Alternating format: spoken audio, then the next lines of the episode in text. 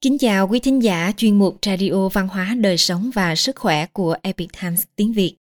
Hôm nay chúng tôi hân hạnh gửi đến quý vị bài viết của tác giả Joyce Low có nhan đề Phan Trường giữ gìn tiết tháo ngay thẳng như cây trúc. Bài viết được dịch giả Hoàng Long chuyển ngữ từ bản gốc của The Epic Times. Mời quý vị cùng lắng nghe. Người Trung Hoa cổ xưa rất xem trọng thanh danh và phẩm chất đạo đức. Trung Hoa có câu nói nổi tiếng rằng Bậc quân tử giữ gìn tiết tháo ngay thẳng như cây trúc. Quân tử thủ tiết như trúc và bậc quân tử sẽ không bao giờ khuất phục ngay cả khi đối diện với sinh tử. Sau đây là câu chuyện về một bậc quân tử như vậy. Phan Chương sống vào triều đại Đông Hán, năm 25 đến 220 sau công nguyên. Ông từng giữ chức thứ sử quận Giao Chỉ, vốn là một khu vực thuộc lãnh thổ phía Bắc Việt Nam ngày nay. Phan Chương bị cầm tù phi lý sau khi ông bị thứ sử độ thượng của Kinh Châu, một khu vực thuộc miền Nam Trung Quốc vu oan. Mặc dù Phan Chương đã kháng cáo kêu oan, nhưng trước khi vụ án của ông được thụ lý, hoàng đế đã hạ lệnh đại xá thiên hạ và Phan Dương cũng được tha bổng cùng với tất cả phạm nhân khác. Những phạm nhân khác, hết người này đến người khác đều vui sướng khi được giải thoát.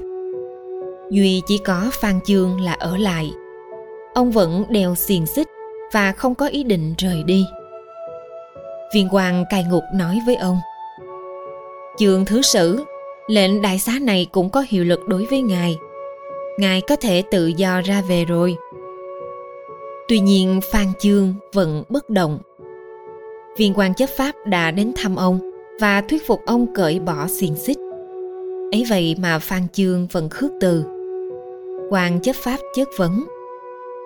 Ân điển của hoàng đế rộng lớn bao la, tất cả bá tính đều nên thọ ích từ ân điển này. Cớ sao ngài lại khước từ? Phan Chương đáp. Ta không có tội và sẽ không rời đi cho tới khi thanh danh của ta được khôi phục và công lý được thực thi. Rồi ông giải bày với viên quan chấp pháp về những tình tiết, xoay quanh câu chuyện ông bị cầm tù. Sự thật như sau. Bọn đạo tặc từ vùng kinh châu đã ngang nhiên làm loạn khắp đất giao chỉ. Ta nhận lệnh đi thảo phạt đạo tặc và khiến thủ lĩnh của chúng bị hạ thủ. Đồng thời bọn chúng phải tháo chạy về kinh châu. Thứ sự độ thượng của vùng kinh châu lo sợ, ta sẽ bẩm báo chuyện này với hoàng đế khiến ông ta bị trách phạt. Vì vậy ông ta đã vu oan cho ta. Phan chương nói tiếp, ta đã bị thứ sử độ thượng vu oan và bị cầm tù. Sự thật cần được làm sáng tỏ và công lý cần được thực thi. Ta không làm gì sai trái, vì thế ta không cần được miễn tội. Nếu ta chấp hành lệnh miễn giá, thì ta sẽ gánh chịu nỗi nhục này trong suốt quãng đời còn lại, như là một thứ sự bất lương khi còn sống và là một linh hồn tội lỗi sau khi mất. Phan Chương yêu cầu quan chấp pháp triệu hồi thứ sự độ thượng để đối chất và nói rõ sự thật. Nếu không trả lại sự trong sạch cho thanh danh của ta, thì ta thà chôn thân ở đây, còn hơn là được tự do. Phan Chương quả quyết. Viên quan chấp pháp bẩm báo việc này lên hoàng đế, và hoàng đế đã hạ lệnh triệu kiến thứ sử đồ thượng hầu triều tại triều đình. Thứ sự độ thượng đã thú nhận tội lỗi của bản thân. Tuy vậy, với những công trạng trước đây của mình, ông ta cuối cùng cũng được ân xá. Đối với phan chương, một người kiên định chí hướng, quyết không thỏa hiệp với những điều sai trái.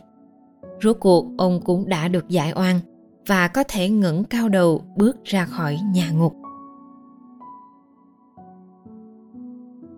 Quý thính giả thân mến Chuyên mục Radio Văn hóa Đời sống và Sức khỏe của Epic Times tiếng Việt đến đây là hết.